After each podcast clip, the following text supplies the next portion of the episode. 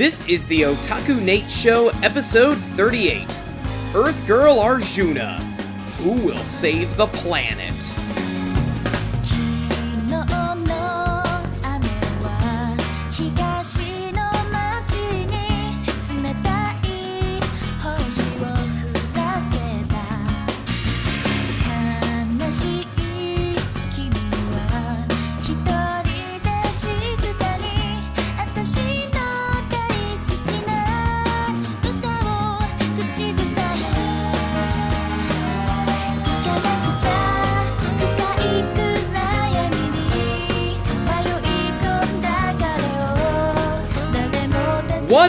Up, anime fans? Otaku Nate here with another installment of the Otaku Nate Show, the anime podcast where we talk about anime that we want to talk about.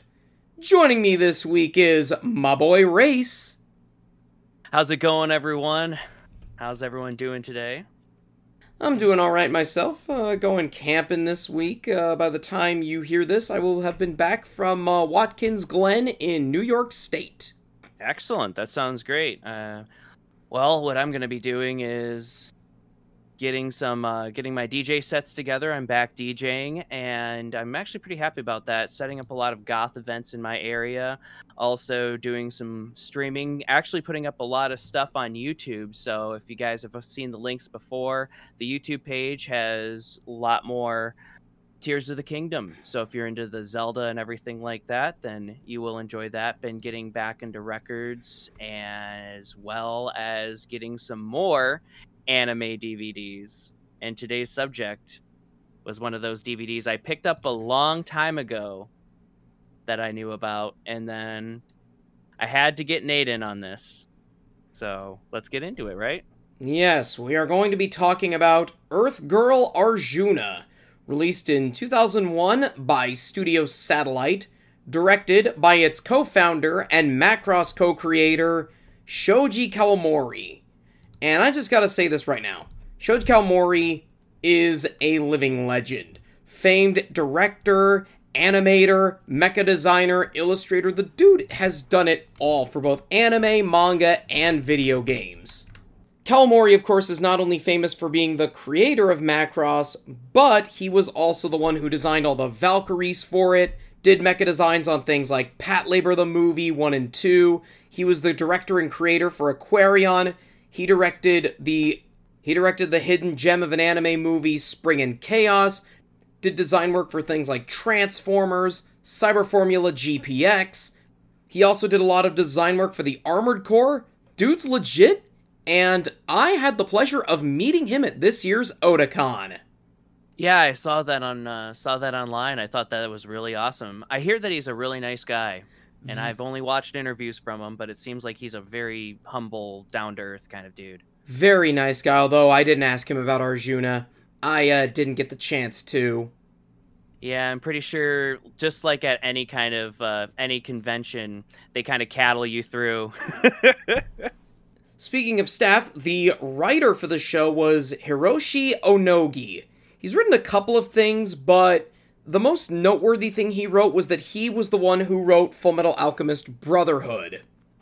and Brotherhood's the superior show, so hey, I mean we're we're on we're on track. We're on track with this so far. Outside of that, he also wrote Birdie the Mighty Decode, Kakashi, the 2018 Gegege no Kitaro series, and pretty much all of Aquarion, so dude's legit and has written stuff that is much better than this show. Hey, hey, hey! I'm gonna change your mind about that. no, you won't. Good luck with that. So, what's the premise of Earth Girl Arjuna?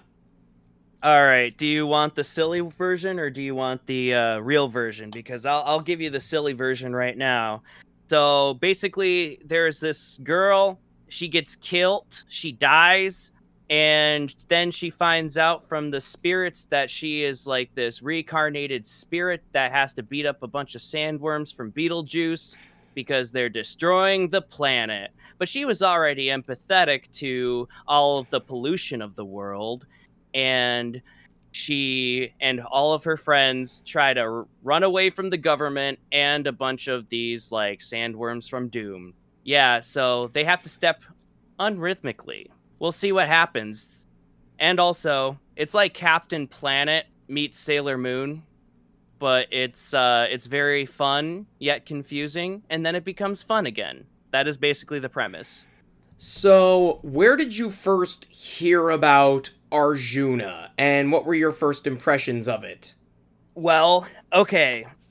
so I it's the story as old as time as I've told you as I've told uh, the listeners every time and I've told you this was actually during the twilight of my anime watching and collecting days the first time around.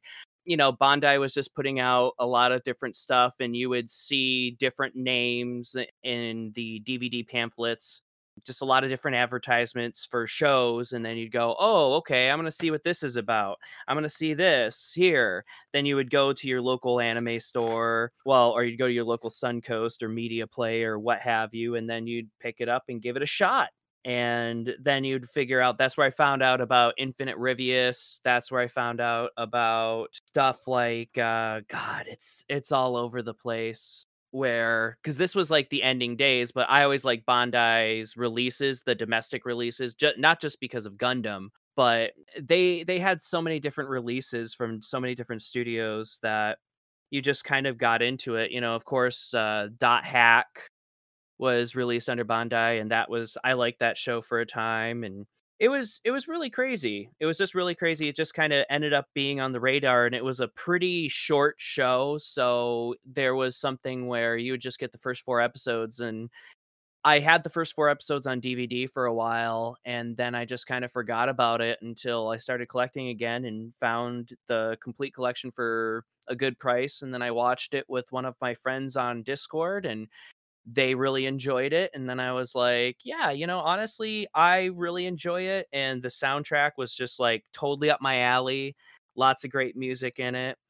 The visuals i think are pretty good there's lots of color there's lots of color and i it was something that i forgot about for a while because i never initially completed it and then it kind of like came back into the zeitgeist of my memories just like another show that we reviewed all those girls and guns, Daphne and the Brilliant Brilliant Blue, the anime that I said, eh, got me out of my collecting and got me out of my watching for a while because I was kind of just like, uh, you know, I could go without this for a while.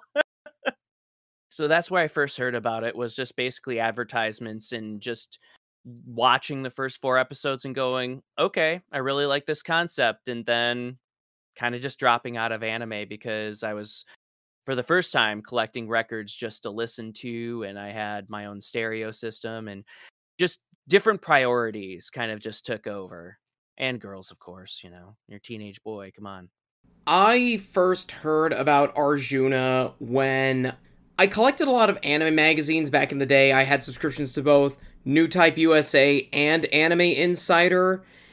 And I got something from Neo magazine. I believe it was like this Babes of Anime issue that had like a bunch of hot girls from various anime in it from like both fan art and like screen caps that they took. This is where I found out about such wonderful shows like Ikki Tousen, Grenadier, and Mouse. so you weren't getting Animerica or did Animerica change into Anime Insider? I don't remember. Animerica had folded by that point. Oh, okay. Anime Yeah, Insider used to used to be Anime Invasion, but they rebranded Oh. to Anime Insider. And then Wizard ultimately shut them down because they were out actually outselling Wizard magazine.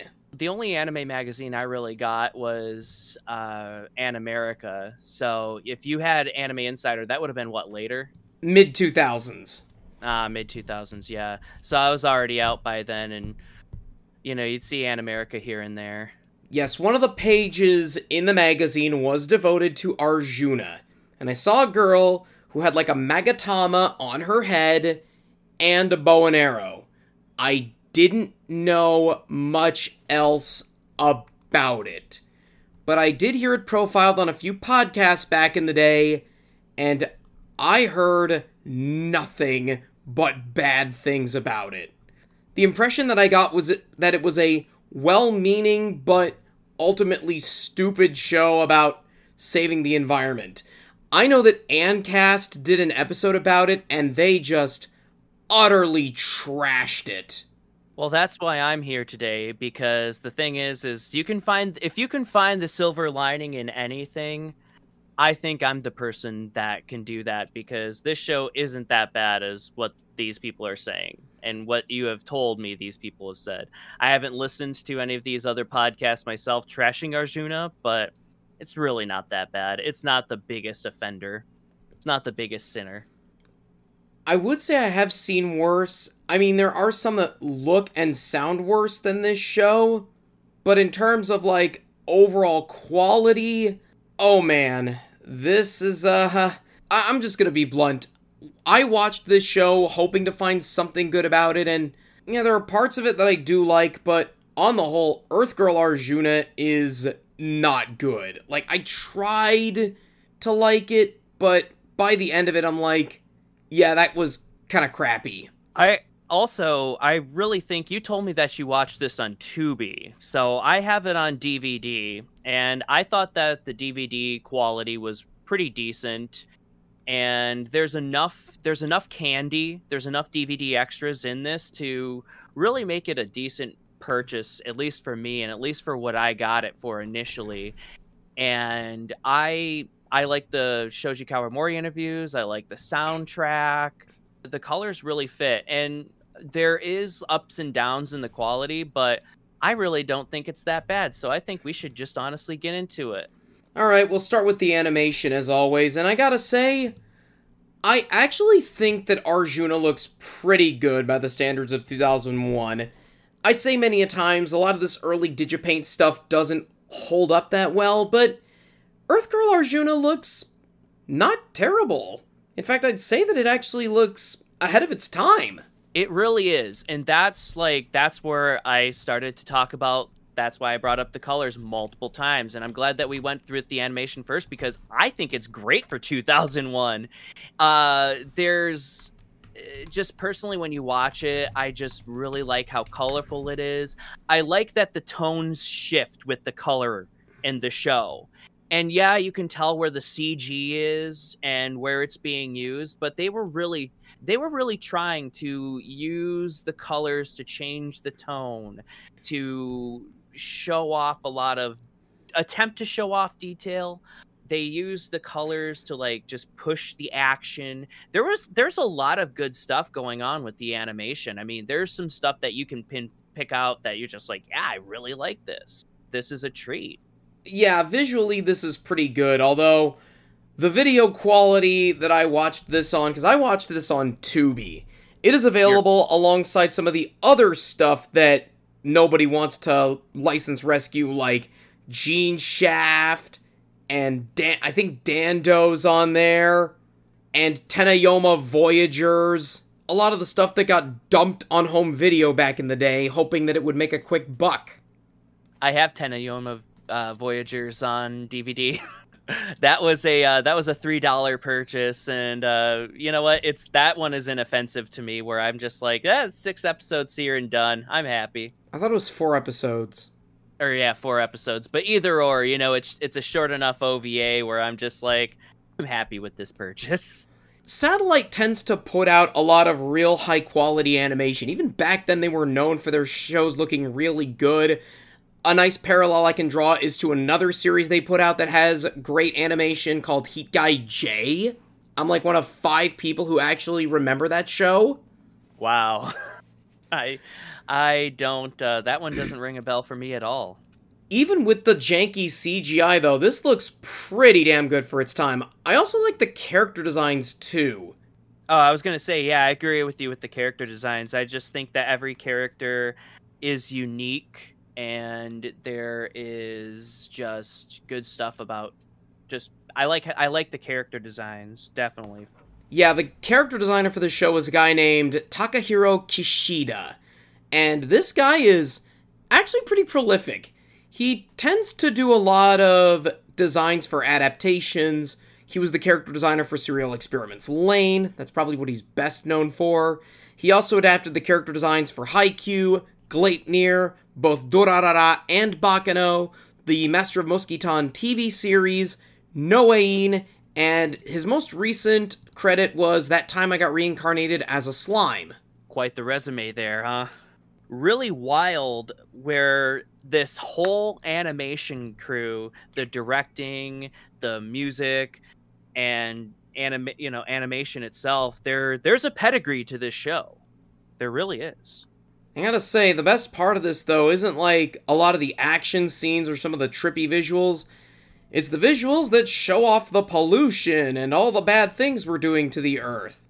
Because there's some who would just simply show basic pollution like chemicals flowing upstream or, you know, smokestacks billowing smog into the atmosphere, but they sure do get creative with how they showcase how industrialism is killing the planet. Oh, it really hammers its point home. With all the subtlety of a Triple H sledgehammer right to your temples. Yeah. Well, I I think it works, but also the animation really is nice when the show needs to slow down and breathe, which there isn't much room for breathing in this show, but I really like when it looks beautiful, when they want to slow down and they want to be more positive instead of that ham-fisted, you know, style that well the the ham-fisted visual storytelling that they're going with. And I think that's a huge positive for the show for me because at 13 episodes, it does get a little dicey here and there, but overall, it does put its point across. And I think that's what, because in the interviews that I watched about Arjuna with uh, Kawamori himself, that's what he wanted to do. He actually went on a trip to get inspiration for the show. That's why there's a lot of uh, Hindu themes in this show, believe it or not. Yeah, we'll be talking a little bit about that when we get to the big story of the bunch. If you take nothing away from Arjuna, just let it be known that it looks pretty good for its time. It really does. Speaking of stuff that's really good, the music. Yes, the music is done by my girl Yoko Kanno, and she knocks it out of the park. I mean, around this time, she was, well, let's see, this would be 2001. Uh, a few years before, she just got done doing Brain Powered, Cowboy Bebop. What other shows was she doing? Her resume is pretty stacked in the late 90s, early 2000s, and the soundtrack is just excellent here. The soundtrack and the animation are like peanut butter and jelly. It just feels really good together. There's a lot of tribal Indian chanting on this, which really fits in with the uh, Indian mythology it incorporates in this show. It's funny because it was Kawamori who actually discovered Yoko Kanno. She was mostly a composer for jingles and commercials. And when he brought her onto Macross Plus, the people weren't sure just what she could bring to the table, but hey, she did it. I mean, you know, you never know the potential of a dog food jingle writer. She was co-composer on Please Save My Earth, but it was Macross Plus, where, which was her grand coronation. and I mean, what a hell of a way to start. Uh, that is actually one of my dream cassettes is the Macross Plus soundtrack, one of the original ones. It's actually been reissued in the gray market, but I love the music to Macross Plus and whatever you can find of it on YouTube, I suggest our listeners listen to both Arjuna's soundtrack as well as Macross Plus's soundtrack because there's actually some parallels to this work here and to Macross Plus where there's like hard rock moments besides those. She can just blend genres together seamlessly and that's what she does on this on Arjuna's soundtrack and it really works for the emotions for what these characters are are going through the scenes of pollution the scenes of beauty the ending. All of the music cues are really just spot on with the animation and what they were really trying to go for Once again, if you take nothing away from this anime, please be known the soundtrack is incredible, and we encourage you to seek it out. Again, it's got Yoko Kanno's name for it, and she is never not good. uh, like I said, I love the brain power powered soundtrack, and uh, not to go off sequitur, but I heard that uh, you finally found a copy of it, I found a copy of what? brain powered. That's a bridge we're going to cross for another time.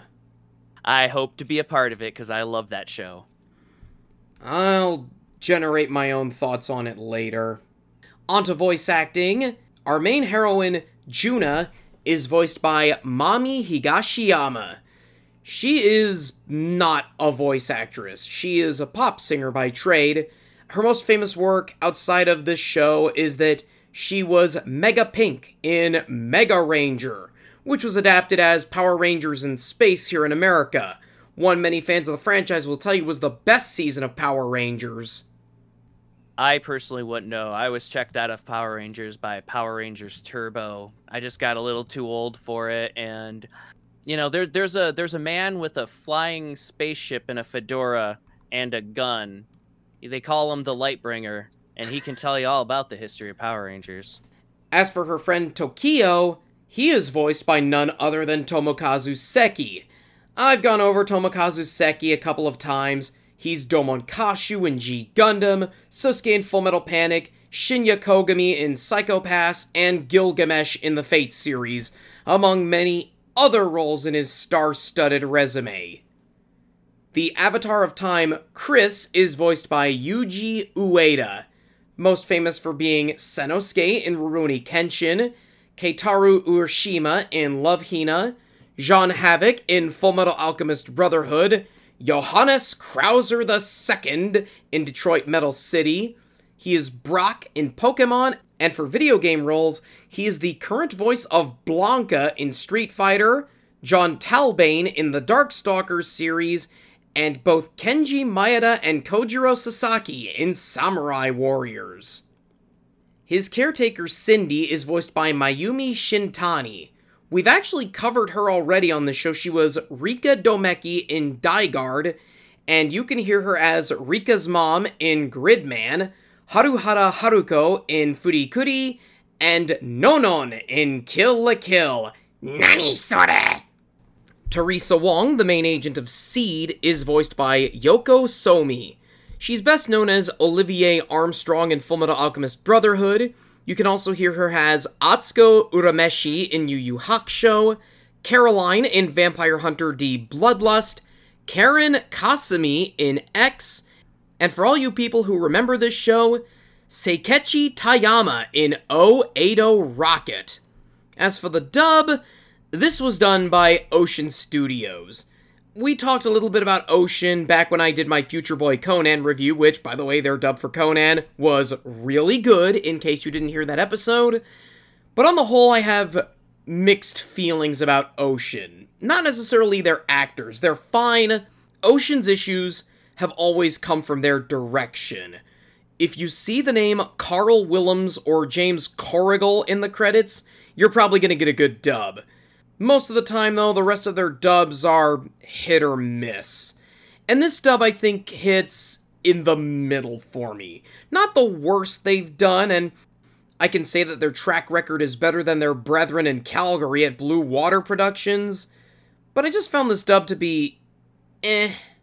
This this dub, I watched the English dub first over anything before I went with the Japanese dub, Eh, or you know the the original Japanese. The original Japanese cast, I have a hard time really like putting the names to the voices. After a while, I think you know you get used to it when you really look up the cast. But isn't that a stacked Japanese voice cast? Most of the time it is. Yeah, usually it is. But uh, when it comes to this English cast, though, there's no slouch here. We have Maggie O'Hara and uh, Brad Swaile as two of our biggest uh, names on this, or at least the names that I recognize that are pretty big. Of course, we love Brad Swaile and Maggie O'Hara. I always felt like she was hit or miss because I don't know. She sounded. She always. She always sounds either very sleepy, or she just goes with that basic like ditzy anime girl kind of thing. Like the, she she is definitely I would say Maggie O'Hara, no offense to her, is the poster child for the uh, ditzy anime girl trope that everyone thinks that English dubs always have that they used to have. You said that she sounded sleepy. I hate to call anyone out, but I didn't care for her as Juna. She's just sort of lacking that energy for playing a girl who's supposed to be like passionate and has stars in her eyes like Arjuna.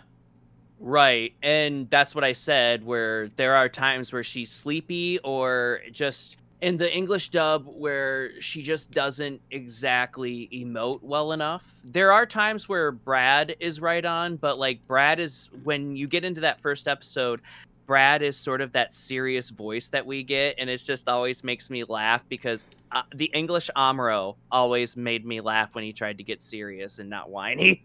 If you want to hear Brad being serious, just go and watch the dub for Black Lagoon.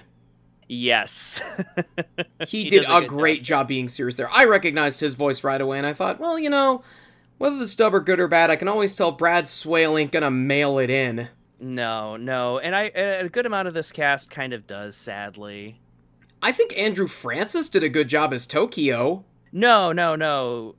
I I think so, but I'm just saying no, no, no. Like not all of it was was terrible. It's a very middling dub. There are there are moments of greatness where they really do try to capture the emotion, but I have never watched the original Japanese until this review just to kind of see where it was like and definitely I would say the original Japanese is much more animated. If you prefer subs over dubs, then there's another reason to watch the mm. show. I got you 3.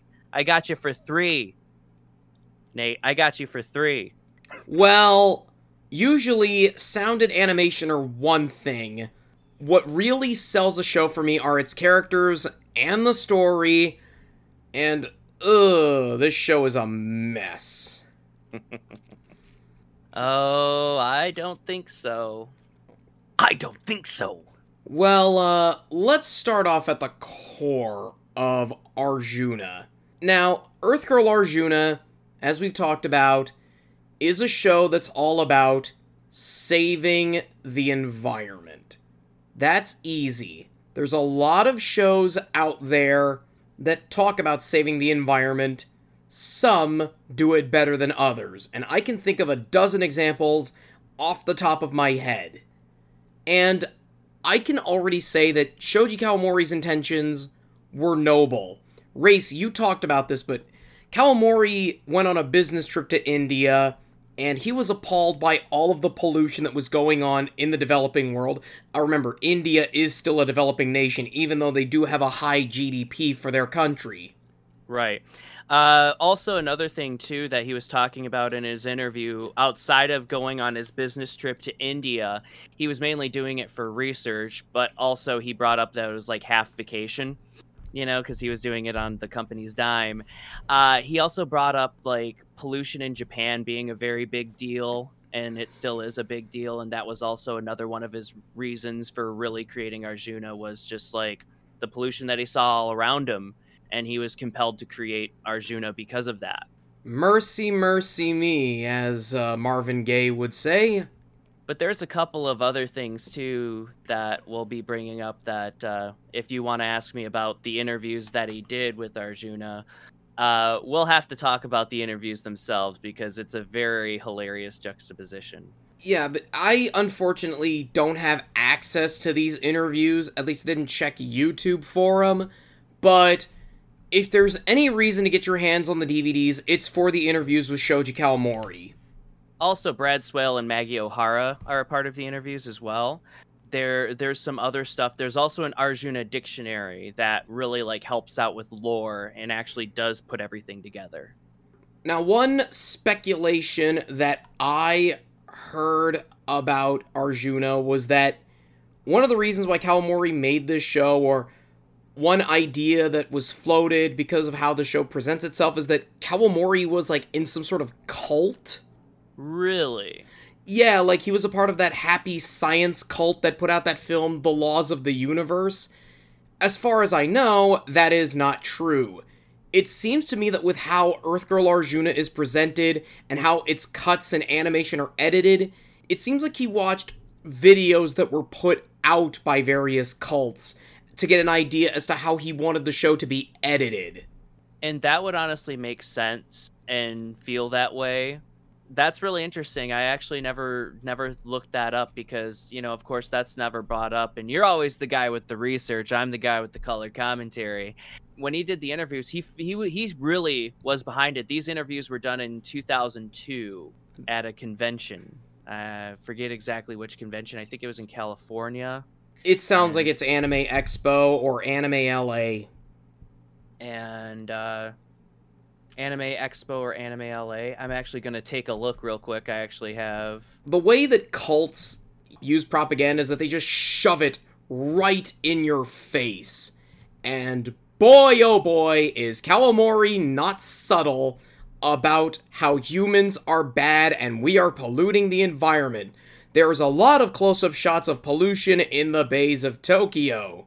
There's long montages of how we're polluting the earth through industry and all that stuff. There's a lot of ominous music composed by Yoko Kanno over montages of said pollution, and it hits with all the subtlety of a brick to the face.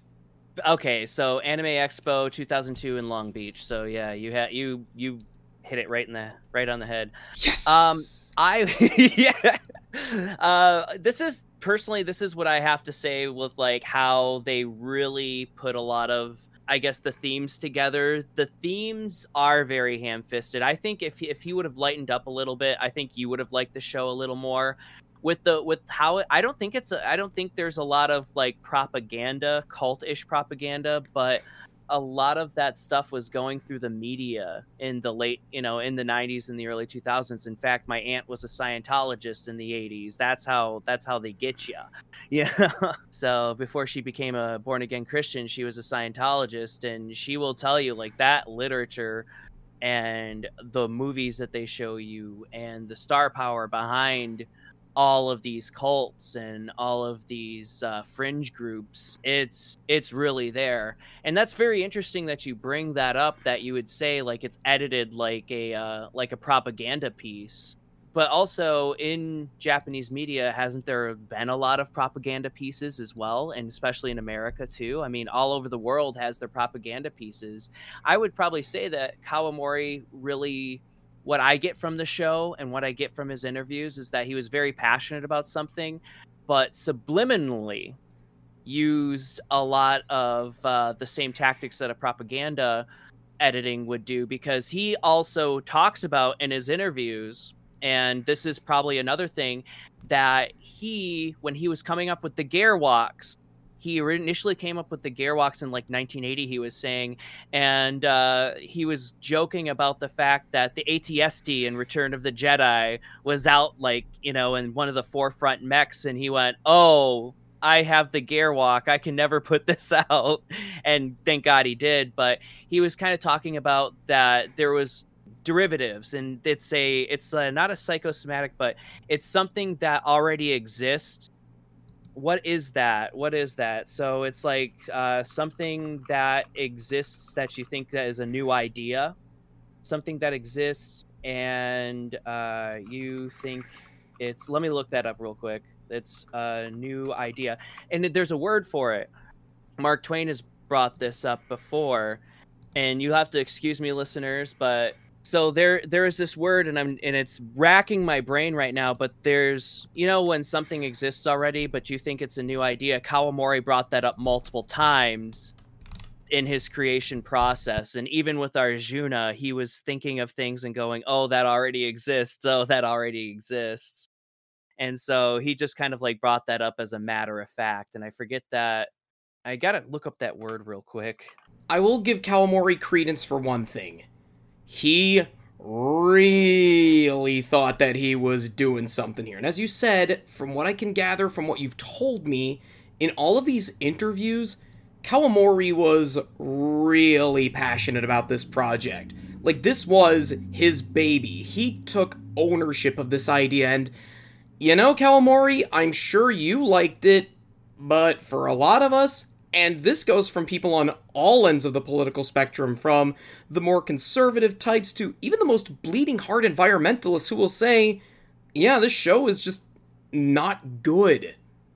And I think a part of it isn't its environmental message, it's how its environmental message is delivered. Because boy, oh boy, this thing is so ham fisted. It is. It's it's kind of like when I was a kid, I thought Captain Planet was pretty bad, but you know, when I watch Arjuna, and I think I'm more of an emotionally adjusted adult that I can handle a lot of this. a lot of this stuff. Yeah, the later episodes of Arjuna really do get very ham-fisted and a little bit early on, but they I do like that they kind of they they soften you into it before it gets really bad. Like there are flashes of a lot of the more explicit moments and a lot more of the a, a lot more of the disturbing moments of the show as well but i like that you're eased into it honestly that's that's what i'm going to give the show the show credit for as well is that you're eased into it they don't shock you into it right away and you have to like pick up the pieces and recover you know I will agree with you there, Rayce. I don't think Arjuna gets off on the wrong foot. I think having Juna dying in the first episode only to be reborn, that Hindi mythology that Kawamori brings to it, I think it's actually rather inspired. Juna's name and the show's name Arjuna is derived from the Hindu figure of Arjun, one of the five Pandava brothers from the Mahabharata. I don't know much about him or the work other than he used a bow and arrow. And thus, Juna's main weapon in fighting the Raja, who are these parasitic worms that feed off of pollution, is a bow and arrow. And in that regard, given the show's high budget and rather dynamic action scenes at points, you could say that this is a precursor to what some on Twitter call the Action Magical Girl show, three years before the holy trinity of Mai-HiME, Nanoha, and Pretty Cure came around, but there's a reason why people don't remember Arjuna, in that it really failed to make an impact on both sides of the pond. I do think that it's admirable though that they really did try to bring over the show. I mean, it it had a it had a small advertisement uh, run. Of course, we both remember it from back in the day, and like I said, with me really being an anime in the late '90s and knowing about it then, and uh, it coming out thanks to Bandai and stuff. It, they they tried with it, um, but not everything caught on. Of course, you know there's there's still a lot of stuff to this day that find in bargain bins or you find in flea markets that you go, huh, what is this? Why didn't this catch on? And you think that this show would have caught on, but I think back then, unless you were really deep into the stuff and you were looking for particular directors, which some people were, they probably wouldn't have even thought of this show. Juna's biggest problems to me, though, it has good ideas and good intentions, but how it handles its environmentalism.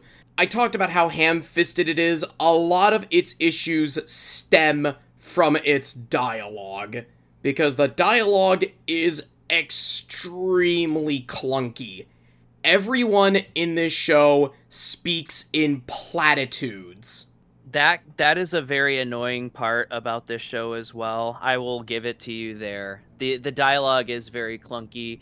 It's a lot of it is platitudes. It almost feels like the early Star Wars dialogue.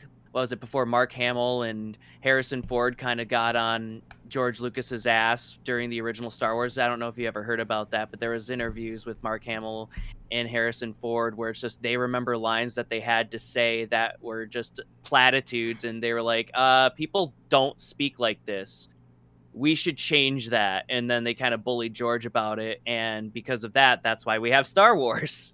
Speaking of Star Wars and taking it back to Shoji Kawamori and his huge influence with uh, from Star Wars it's very much like being lectured by your college ecosystem professor, constantly talking about how human beings are destroying the environment through things like petrochemicals, wasting food, hamburgers, and abortion. Absolutely. It it really it, I I would say this kind of the dialogue actually more doesn't really come off like from a professor. It comes off more of your pseudo intellectual classmate who is finding the uh, trend of the week and environmentalism happened to be the trend of the week and you have to deal with this person and they are always in your face about it. That's what i would say. It's like the pseudo intellectual classmate that you have that is very passionate about something but doesn't know how to express themselves well enough except for what they have already been fed the whole monologue about how burgers are made nowadays with all the hormones and the chemicals and the feed and how cows are raised and treated and slaughtered and processed. I really wanted somebody to walk up to these two and say, Sir, this is a Wendy's. Well, fun fact, going back and talking about the PTSD hamburger episode, which is Oh god, I wanted to bring that up because I'm gonna. I have something to start off this conversation. So, when they were working on this show and they got it to this episode, Shoji Kawamori actually brought up in his uh, brought up in his trip to India that he got deli belly, and I don't know if you guys know what deli belly is. That's uh, when you get sick off of uh, just how food is prepared over in India, uh, street food mainly. But he got sick because he was trying to. He was eating a lot of rice and curry because he wanted to go vegetarian. He wanted to practice what he preached, and he couldn't do it. And so to settle his stomach, he was drinking a lot of yogurt drinks. And you know the his uh, his host house was like, "Don't drink all those yogurt drinks. You're still gonna get sick." And boy, howdy, did he get sick. So he was talking about how he got, you know, just dealing with a lot of his trip going bathroom trips. And another thing that he brought up too was when they were working on the hamburger episode, uh, the interviewer asked, Did people become vegetarian that you were working with because of this episode? And he said, No, it did quite the opposite. It actually made people eat more. It actually made the people who were working on this show like, eat more hamburgers just to spite Kawamori. But he wasn't a vegetarian himself. It was one of those things that they were just kind of in his face about it. And he said that. Uh, one of the producers was just like you know buying more hamburgers and eating them in front of him just to spite him Oh, oh man. When yeah even your co-workers are tired of your bullshit. but he got a good laugh about it he seems like he was a really good sport but i thought that that was a hilarious part of the interview like but like i said he had a really good sense of humor about it yeah he ate curry and other food too much and he drank a lot of lassi Lassie? Like Yeah, that the would- that's- dog? no, that's the uh, type of yogurt drink that they have in India. I've had lassi before. Oh yeah, producer Sato. Uh, he actually came to India. So the story goes that that he was hanging out with uh, Sato. He couldn't be a vegetarian. Yeah, he couldn't live the vegetarian life. So Sato wasn't the guy who was eating the hamburgers and just kind of out of spite. He had to eat chicken. He was like tired of being you know, a vegetarian trying it with Kawamori and seeing Kawamori get stomach aches all the time. but also, it's just, you know, he went over there too. And speaking of the story and how ham fisted it was, he really got into the research. He also got, uh, spoke with telepaths and, you know, spiritual healers, got massages, acupunctures, did the whole uh, kit and caboodle to really research for the mythology. Hearing But yeah, hearing all of this when he talked about spiritualists and other environmentalist groups getting massages, I can suddenly see why people believe Kawamori was in a cult when he made this. so the hamburger episode where they bring it up, yeah, it was uh, Ijima, Mr. Ijima from Bandai Visual, and he was actually the person who was like eating more hamburgers just to spite him. I don't blame him. And it's really interesting because in this interview, too, after the show was done, this interview was done in 2002. He really does say that the directing style that he did was very propaganda based. And he does confirm it. He does say, like, yeah, there's a lot of subliminal messages in there, and I did that on purpose. But he has good humor about it. It's very strange. He seems like a way too positive guy for his own good sometimes. You know, the, I'm I'm glad at least that he admitted to it. I can only imagine Kawamori reenacting that one scene from the Gary Takes a Bath episode of SpongeBob SquarePants where he's standing before the crew and saying, I am now going to assault your mind with subliminal messages. Hey, your SpongeBob's pretty good. But getting back to the dialogue, it is so clunky and so lecture based that there were times where I was pining for the sweet release of the dreaded Joss Whedon quippy millennial dialogue. Like, your dialogue has to be really bad in order for me to wish for the sweet release of Joss Whedon writing. or CW writing too. Like the whole scene where she's with her math teacher and he just keeps asking her rhetorical questions of why humans resort to modern day conveniences because it's easier. That's just one big okay, I get it, Kawamori san. We rely too much on convenience. We need to reject modernity and return to monk. If you look in the grocery stores, they only have perfectly straight cucumbers and perfectly red tomatoes and vegetables that are all the same size. Why is that? Because it's easier to transport. Supermarkets throw away tons of expired prepackaged food in bento boxes. Why is that? Because it's easier to check inventory? A child is doing his best to do up a button on his shirt by himself, but the parent gets impatient and tells him to put on a t-shirt instead. Why is that? Because it's easier for the parent. You can buy classic novels at a used bookstore for a few bucks, but people use the internet. Why? Because it's easier to find the answers. Even if a student can't keep up with the class, the teacher has to barrel through the material according to the curriculum. Why? Because it's easier on the teacher. Even though every customer who walks into a fast food restaurant is different, the staff will deal with the customer according to the manual. Why is that? Uh, because then you know what to expect and it's easier. A student chooses not to think for herself, but always asks the teacher to give the answers. Why? Uh, because then it's easier for the student. When you could arrange to meet and speak directly to someone, you still choose to use your cell phone instead. Why? Because it's easier not to meet in person. People rely on mass media propaganda machines to inform them about the world. Why is that? Because it's easier to read the paper than do your own investigating. Most schools shove children into same age groups and cram the same curriculum into their brains over and over. Why? Because it's easier on the teacher that way. You answer all the questions I ask with the same response. Why is that? Because it's easier to answer them that way. And you know, like I said, I will have to uh, take some time so we can watch these interviews after the fact, Uh, because I'd like to show you and kind of get your opinion on them. It's really interesting that he has all of just all of these characters. Just the dialogue is very fragmented in, in platitudes, as well as just basically just lots of information in a short amount of time. It's like people don't naturally speak this way, and we know Kawamori ha- does better. We know he writes better. We know who he hires writers that do better. But here, yeah, there's I I will give you that. So one point definitely for you.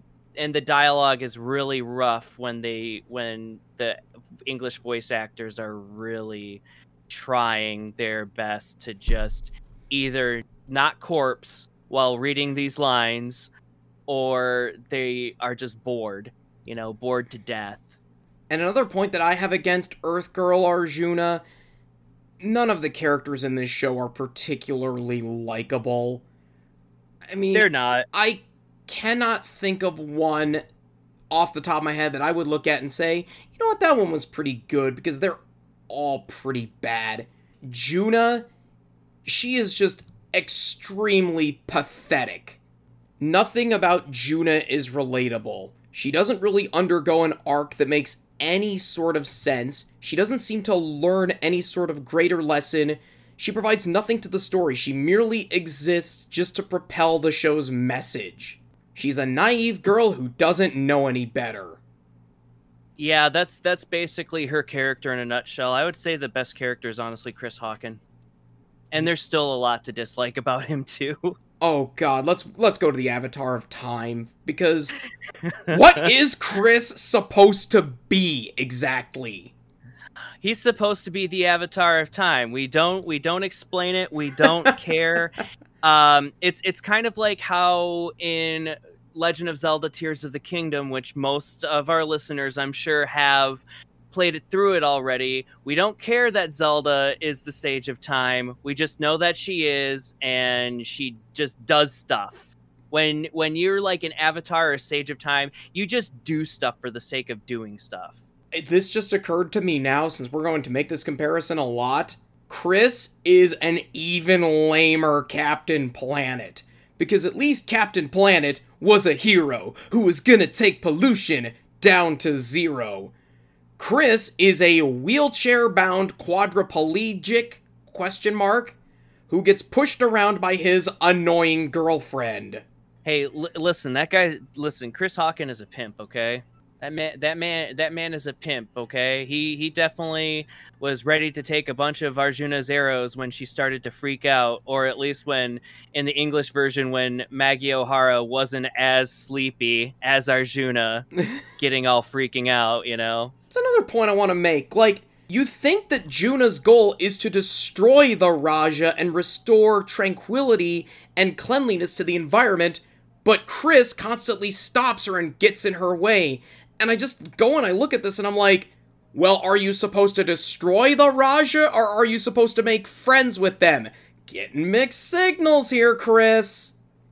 And that's the thing about Chris's character and why I think that some people wouldn't really like this show. I kind of like the idea that Arjuna is supposed to save the planet, but at the same time, Chris is there to kind of say, well, everything, like time is a cycle, time goes through a loop.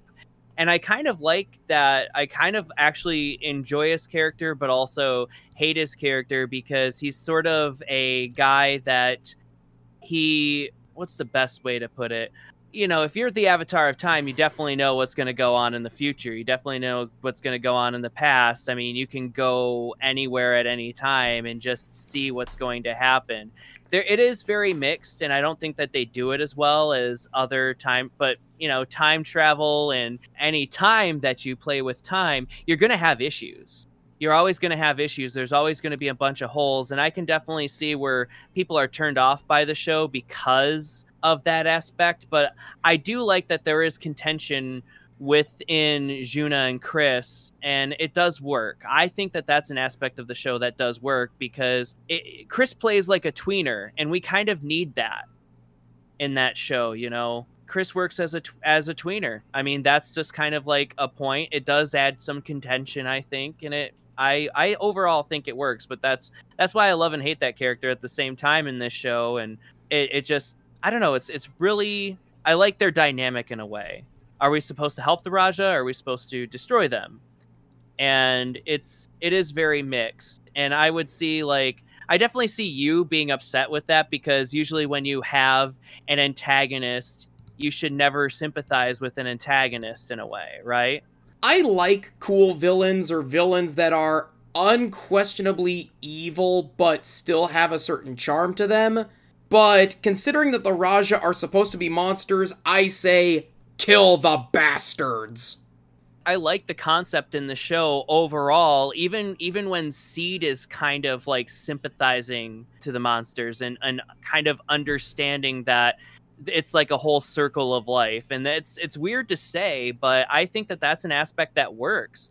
And sure, the show really has like that's very ham-fisted environmental themes, but I kind of like where they just and it's like a lot of the works of Kawamori where you get to see both sides of the story and then go ah i mean even if it is monsters i mean that's kind of it, it's a it's a kawamori trope but i think it works in a way here somewhat in a way like the circle of life you know the the passage of time time moves forward no matter what you know you can't uh, fix irrehens- uh, irrepensible damage Do we even want to discuss the purpose of Seed and their characters?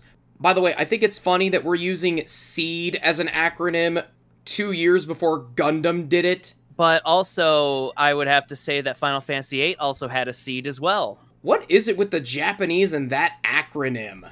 I have no idea. I think that maybe like they think of uh, they definitely think of seeds as a I I uh, from a story standpoint or a standpoint, not exactly a story standpoint, but maybe a I, I would probably say from a lore standpoint and a and a metaphorical standpoint, probably seeds means new beginnings, in a way, or beginning, a beginning.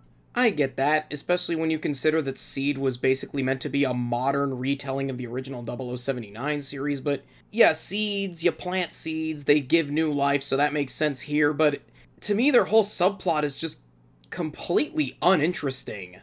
And yeah, they they are definitely underutilized, and I feel like they get in the main characters' ways more than not. And also, but I like that they are kind of incompetent because it, this is Kawamori once again giving the middle finger to the government and showing the incompetence of the government because that's a lot of like that is really one of the big things that he does put into a lot of his shows if you really think about it he really does like there lots of middle fingers to the government and their incompetence I don't like environmental shows that complain about how the government bears responsibility for the pollutions and then subsequently tells them to do something. Maybe it's my own internal politics talking, but there is no bigger polluter on Earth than the government. Never forget, the number one polluter on Earth is the Pentagon. Absolutely but i i kind of find that sort of like a big middle finger and an in joke about how how seed is just sort of they're realizing the issues and the problems and they're trying to do something about it. There's aspects of the show that i really think that works. I mean we have talked about the character i think that the two important most important characters are definitely chris and Juna, even though Juna is just basically a stupid, naive girl, uh, Tokio is just basically the very doting boyfriend friend that does whatever Juna wants and is. Tokio tries to be like the audience, you know that that the eye the audience, the audience point of view, and I don't think he's a very good character for that. I wrote down that he's basically Goofus from Goofus and Gallant in the old highlights magazines. He's and he's both Goofus and Gallant at the same time. That's just like how he operates. It's it's pretty it's pretty interesting. I I don't think like he is a very interesting character overall just because he kind of just does whatever the other characters wants or not want well the wants but he just does whatever the other characters want and he is the one like I said, you know, he's sort of that audience point of view. He, He cares about the environment as much as the viewer does. yeah, and I, but then again, it does work, but also at the same time, it just kind of, He's just not likable. yeah, All the characters in this show are so unlikable. But I mean, I got through it. You know, after after a few viewings of this show, I would definitely say the English voice cast is fun to listen to because of the few names, but the Japanese voice cast, I think it does. I think it does it better. Oh no, There's I'm, definitely I'm a little I would never na- it. Oh no, I would never knock this show for its production. It is a visual and audio treat. It's just that when it comes to its greater message, and you'll probably disagree with me on this here, the problem is that Arjuna, even ignoring everything, is that it's a feel bad show. Earth Girl Arjuna is a series that tells you that you're destroying the environment and there ain't a damn thing you can do about it. You know, sometimes you just need those feel bad shows to feel good. I mean, listen here, I'm going to tell you, I'm a Smiths fan. and, and it just works that same way. Um, you know, I'm I'm a band. I'm a fan of a lot of uh, political oi bands that make you feel bad about uh, liking the things that you like, and also you know like uh, Riot Grrrl bands and things like that. So sometimes it's just you got to have that feel bad media to feel good in a way, because you can always kind of like look at yourself from the outside in and go, at least I'm not that bad it helps with the internet these days where you can kind of look from the outside in and go hey at least i'm not that bad. I i take that i have to disagree with you when it comes to feel bad media. Like overall like the day after that's another feel bad media. That was the like a anti-nuke movie with steve guttenberg and who else was in that? John lithgow. I don't think you've ever have you ever seen that one? Um, I have not.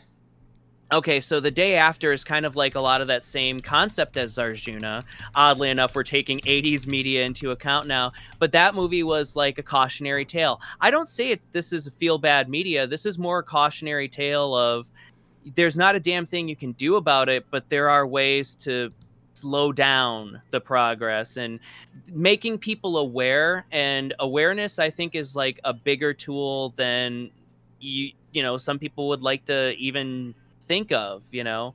But I I do like the show. The show does it does its best to overall try to make you aware at the end of the day. And I will agree that it is ham-fisted, that the dialogue is clunky, but I will disagree that it's not a feel bad show. It's just it's in a way like a cautionary tale. And you know, there's a lot of uh, media in the 1980s that I absolutely love that technically would be considered as well feel bad media, but it just I don't know, it makes me feel good because these creators are passionate about something. And I think even uh, Kawamori himself does take it with a grain of salt. And in these interviews, once you watch them yourself, you'll kind of see, okay, this was something that he definitely believed in and something that he was passionate about, but at the same time, he takes it with a grain of salt and takes it with a smile and kind of says, well, you know, this is a story that I wanted to tell. This is something, you know, we have to be careful of. And I get that. The problem is is that Kawamori with how everything is, the imagery, the subjects covered, the lecturing dialogue, it feels very much like Kawamori is feeling extremely pessimistic. Like everything that he took in when he was making this show just led him down to a very dark place. And it feels like he felt that humanity didn't have that much longer, that what we're doing to the planet is irreversible. I don't exaggerate when I say that I would rather watch an episode of Captain Planet than Arjuna. because, yeah, Captain Planet sucks too, but you can have fun with Captain Planet. In my personal opinion, I when it comes to like pessimistic cre- uh well, you know, creators that are pessimistic or can be pessimistic with some of their most famous works, in my personal opinion, I this is kind of how I take it. I take it with a grain of salt. I mean, you know, he seems like he's a very positive guy and sometimes you can just if you want, I mean, we're going to think about one of my favorite creators and one of yours, Yoshiyuki Tomino. Sometimes he'll just create a show just for death marches. Well, the thing is, you can have fun with Tomino as well, good or bad. And you can have fun with Kawamori, though. Yeah, but the problem is that Arjuna to me is just no fun. Like, there's nothing really that you can laugh at in this show. It's just oppressively depressing at points. And at least Captain Planet had villains that were fun with how cheesy they were. I mean, Captain Planet has Duke Nukem. No, not that Duke Nukem, the other Duke Nukem. And you know, I going back to talking about what was I gonna say? Going back to Captain Planet, here's another thing too that I was thinking about. Remember those uh, old commercials? I think you might be a little young for them, but they played those commercials well into the '90s. The crying Native American on the side of the road. Oh, you mean the crying Italian who was dressed up like an Indian? Yeah, yeah. So, you know, the crying Native American commercials, when we go back to feel bad media, Arjuna can feel like that at times. Absolutely. I agree with you there. But I'll have to say, you know, I. I like the messages, and I'm the kind of person that can really like take a message with a grain of salt, even if it's super extreme. I mean, I I am not very religious myself, and I live in a household full of very re- religious people. You think that I would have drank the Kool Aid, but not by now, but I haven't. So, like I said, I can I can take storytelling, I can take anything that's even ham fisted, and kind of find my own conclusions to it, find my own way.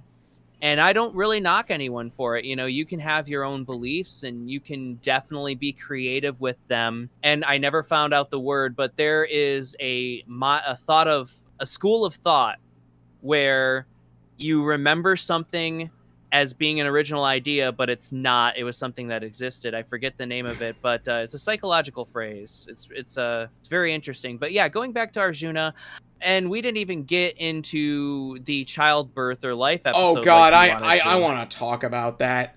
I don't want to wade into the subject of abortion, but I do want to say this. I hinted at this earlier.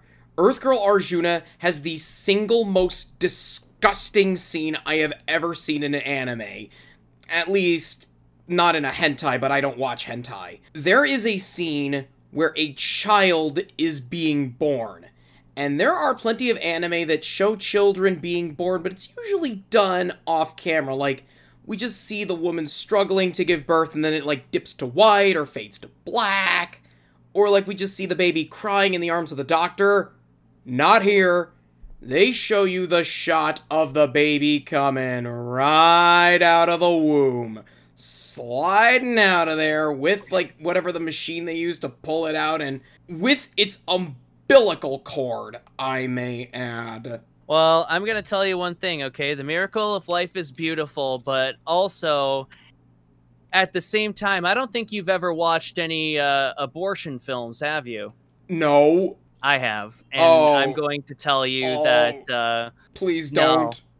I, I I actually, because of the thing is that I do have some uh, medical training and everything like that, as well as being certified in first aid, CPR, all of that, and also going and growing up in a Christian school, we did have to actually watch uh, videos with live abortions and talking about we had like a right to life P, uh, group and everything like that. So yeah, I've seen uh, in childbirth. I think is a wonderful and beautiful thing, and I was not offended by that episode like you were. I don't think it was the message, it was just that scene that offended me. I I thought nothing of it because I, you know, the BBC Miracle of Life, I've seen it and it doesn't, you know, when I was younger, the abortion footage was very disturbing and it and it is um, a very interesting I am pro-choice personally, but it's that I would have to say I don't look that up, Nate. I don't I don't want you having nightmares for months.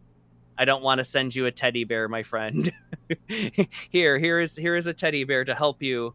This but is I, it, it was just one of those I really wish that I didn't see that kind of moments.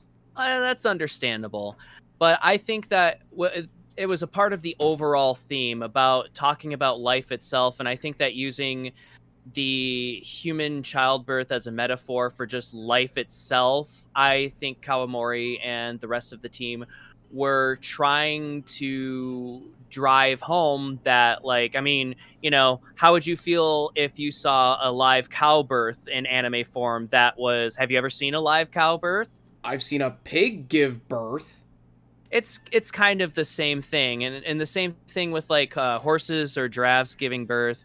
That like animal birth itself is a very interesting concept. I mean but they wouldn't have been able to really drive the point home about how life is important uh, when it comes to like asexual reproduction sexual reproduction uh, the miracle of life itself and how life is precious that does help I think drive home the point, but yes, it was ham fisted. But using a human birth, I think they wanted the audience to feel something for it.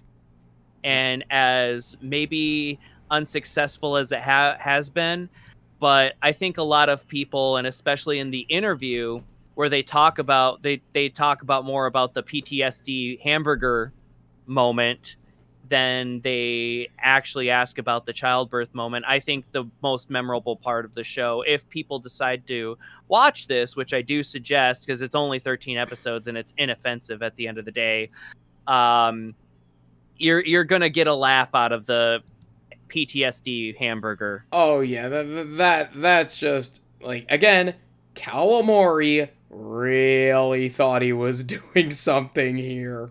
I do like that he named the fictional burger joint American Burger, as opposed to just doing the old McRonald's, WickDonald's, or my favorite McDonald's take on anime, McDaniels. McDaniel's was uh, Megazone 23, right? Uh, no, Megazone actually had the real thing. McDaniel comes from Gundam. That's right. McDaniel's was Gundam. Because I always, uh, you know, Megazone 23 and everything. Remember, folks, my brain has holes in it. Thanks, alcohol. if I could go back once again to Captain Planet, it's very easy to dunk on Linkara nowadays, especially after the whole Oni plays fiasco. But there is something that resonated with me that he said about Captain Planet.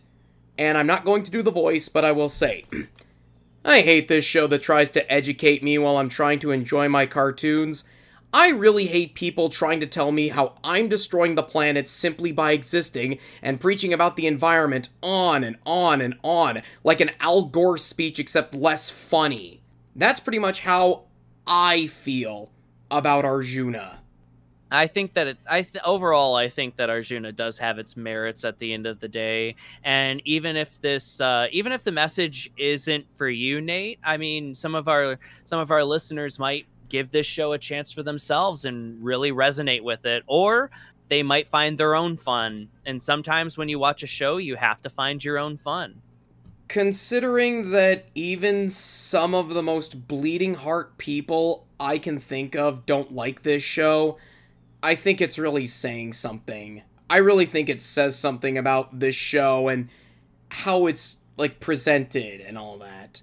I mean, I guess we should move to final thoughts because do we want to talk about how the show ends because honestly, I think there are some good ideas in this ending.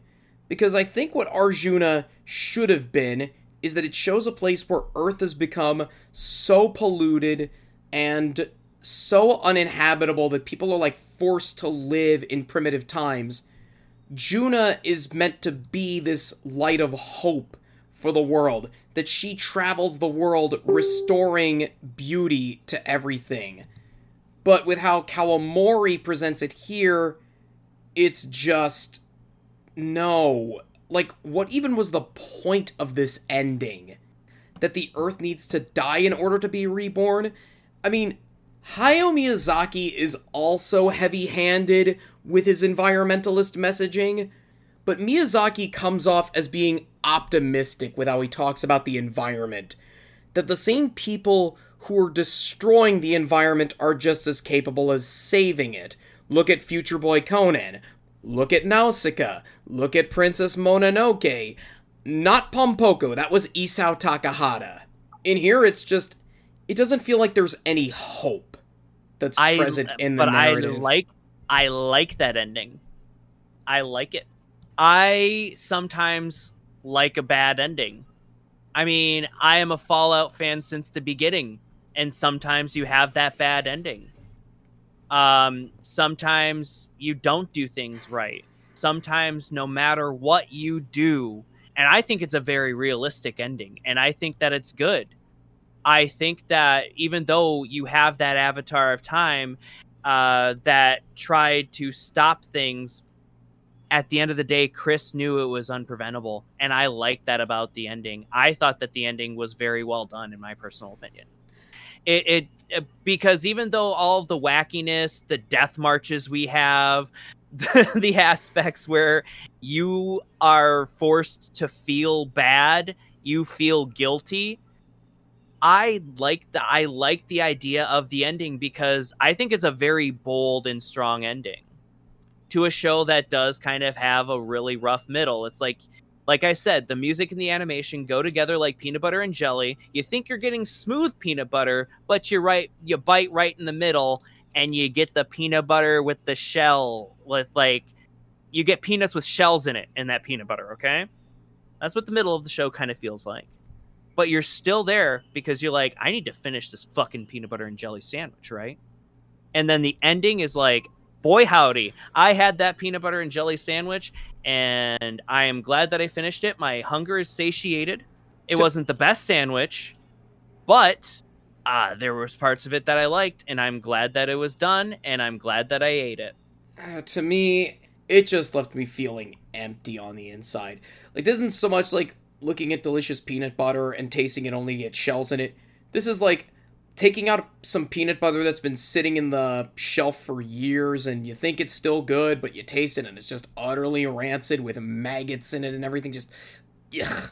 I'm glad that we have just a few different ideas about the show that we're just like not agreeing about how great it is or I don't anything thi- like that. I don't think it's great at all. In fact, by the end, I was getting legitimately angry at it to the point where the ending, which the show ends with a montage of everything that happens and Earth being reborn, only like it's an even cheaper version to the ending of Wolf's Rain.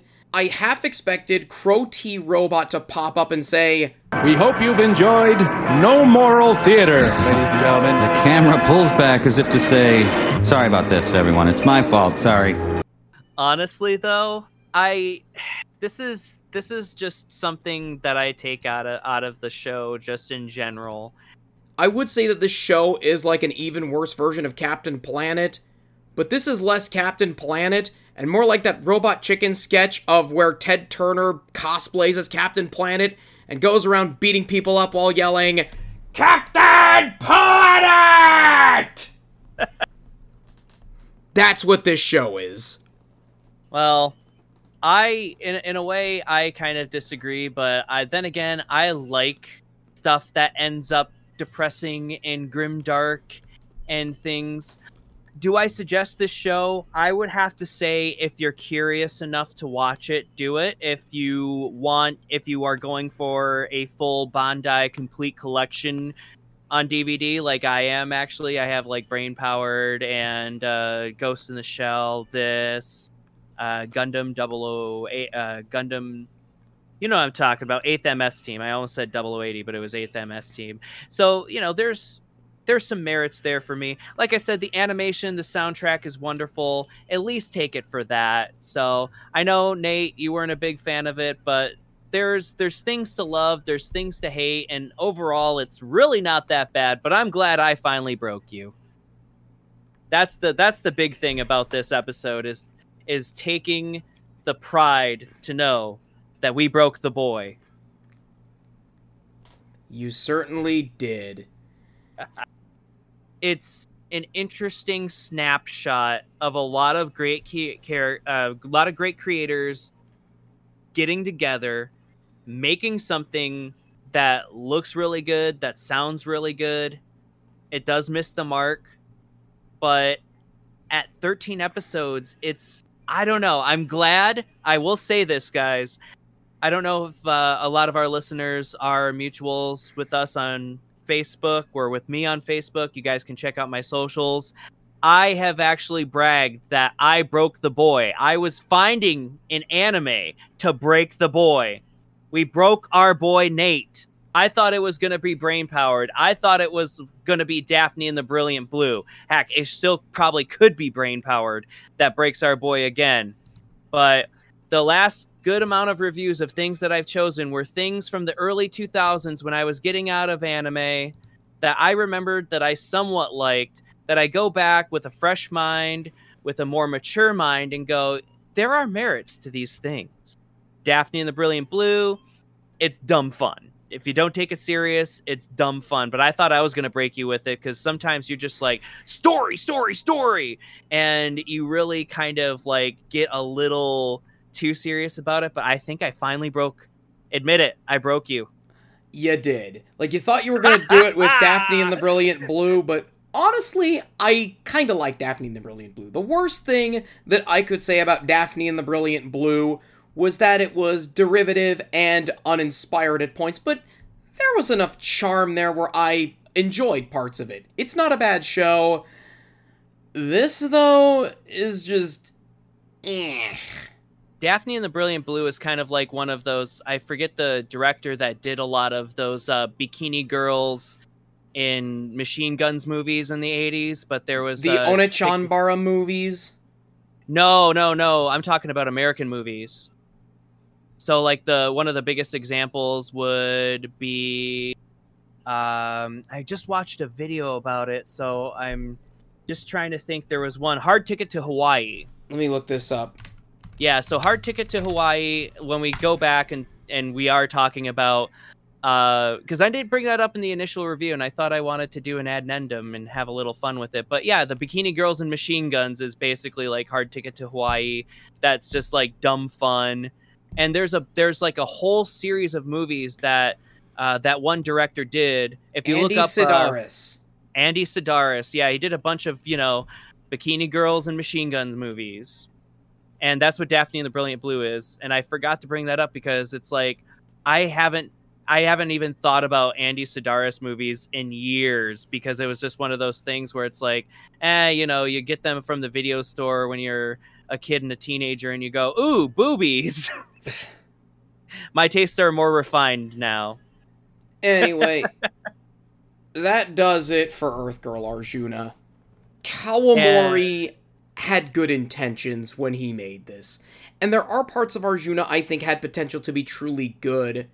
But the result, outside of its good animation and excellent Yoko Kanno soundtrack, is an annoying, frustrating mess that feels more intent on making the viewer feel bad and uncomfortable, lecturing them about how they're destroying the environment because they rely too much on convenience, and above all else, they destroy the environment because we exist.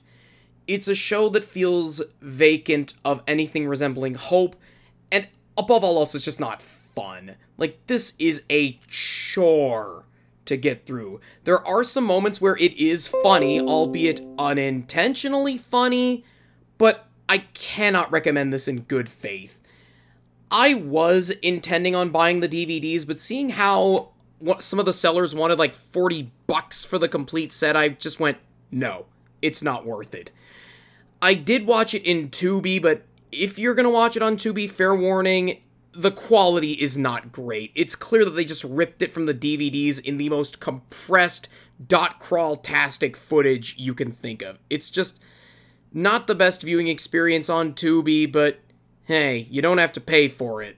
You just gotta watch a few crappy ads for things like BetMGM and Bob's Discount Furniture. And don't forget also that uh, that false hope of those uh, gambling websites. That's another thing. We watch we watch a lot of Tubi in this household. And Taco Bell. Don't forget the Taco Bell ads. Oh, you guys get the Taco Bell ads? Jeez. the perfect you. justification over that uh, hamburger episode. So I feel bad for you because when I when I got my Arjuna set, pro, God, at least years and years ago, I was happy to get it because it was just cheap. It, I probably spent at most fifteen bucks for it to get it, and I think that that's very fair for four for four discs, even if it's a series that's thirteen episodes. There's there's some there's some good aspects to the special features that I have to say the Kawamori interviews if you're into that. Um, seeing Maggie, Maggie O'Hara and Brad Swaile being very awkward because when they interview Brad Swaile, this is another thing too. When they interview Brad Swaile, they talk more about Gundam and they talk about more of the fact that one of the first times that he ever read for Amuro, Tomino was there watching him and he looked really pissed off and then at the end of it he clapped Yeah. and uh, basically you know brad swaile is talking about just being completely stressed out and when he talked about arjuna he really didn't bring up a lot of the characters. He said the show was very pretty. He said that uh, the the dialogue he just had to get through. And he did it. The thing with Ma- maggie though is like maggie was like really getting ev- eventually even though she was very sleepy throughout her performance, she actually brought up the fact that she liked a lot of what the show was going for and uh, what the show was kind of like. She was picking up what they were putting down. Yeah, I wouldn't recommend buying Arjun on DVD if you can't get it cheap, and the DVDs are getting harder and harder to find considering that it's out of print. So, like, I just came back from Colossal Con East, and somebody was selling two of the Arjuna DVDs for like three bucks a pop. I'd say, like, if you can get the discs on average for like five bucks, that's a fair price, but otherwise, stay away from this show. So, uh, before we finish, uh, Rayce, plug your stuff. well, I didn't really get a chance to really say my thoughts. So, Rayce, uh, before we go, plug your stuff. All right. So I am RaycerX online. You can go to linktr.ee linktree uh, slash RaycerX, and you can find a lot of my links there. I stream on Twitch every so often. We change our schedule a lot lately just because there's a lot of things happening there. Uh, my YouTube channel is a lot more active these days. Right now, I'm doing a full playthrough of Legend of Zelda Tears of the Kingdom with a lot of fun. I actually did bring up in a few of the episodes that uh, I broke the boy, I broke Nate. Um, you can also check me out. I DJ in person and on Twitch and on Kick. So check my socials. Definitely check my socials there. I am an ambassador these days now, a vinyl ambassador for a lot of uh, for a goth and post punk kind of dark alternative website called Sounds and Shadows. I am I've been setting up events, so my online presence hasn't exactly been that big lately, just because I've been doing a lot of behind the scenes work and uh, just just changing a few things. Still have time for anime here and there, but uh, a lot of things have just been changing kind of in my online presence. So I really appreciate everybody who has stuck around throughout a lot of the changes too.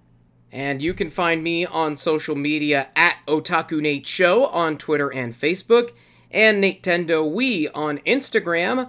I recently went to Colossal Con East and took some photos there, and uh, you can find all 400 plus photos I took on Facebook on my public profile and on my Flickr account. Yes, I actually pay for a premium Flickr account because I take a lot of photos at all these conventions, and I need one convenient place to upload them in bulk. I am a boomer. Yeah, I was gonna say, I didn't realize you lived in 2008. If you like this show, please give us a like, leave us a review, follow us on Spotify, SoundCloud, Podbean, Apple and Google Podcasts, any place you get your podcasts from. well, next time on the Otaku Nate show, we kind of had a little back and forth on Earth Girl Arjuna. And I thought the show was pretty bad, but, you know, things can't get worse from here on out, right? Well, it turns out it can get worse. Because have you ever wanted a certain piece of media to exist? Like a certain kind of anime that has an idea behind it that you really want to see animated, brought to life? That you go to panels at conventions asking for this anime to the panelists time and time again, asking, where is this anime that I want, that I want to see so badly? And then that anime is finally made, and it is the most offensive thing you have ever seen? Well, you're gonna find that out next time as we sharpen our blades, take our sticks, and look at the sheer, utter fail that is Pride of Orange. So I have a cool one question about Pride of Orange. Is it basically the Mighty Ducks with cute little anime girls? I wish. Maybe that's what you should have asked for. See, the thing is, and one last thought, because we always have to have that last Raycer X quip. You should have asked all of these creators. You should watch the Mighty Ducks movies. You should have you should have done that. That's that's where you failed. You should have said, "I want a hockey sports anime, but I want it like the Mighty Ducks." You brought this hell upon yourself, Nate. and You know it. Yes, I did. So until then, this is Otaku Nate, And this is Raycer X. and we're signing off and saying, The power is yours!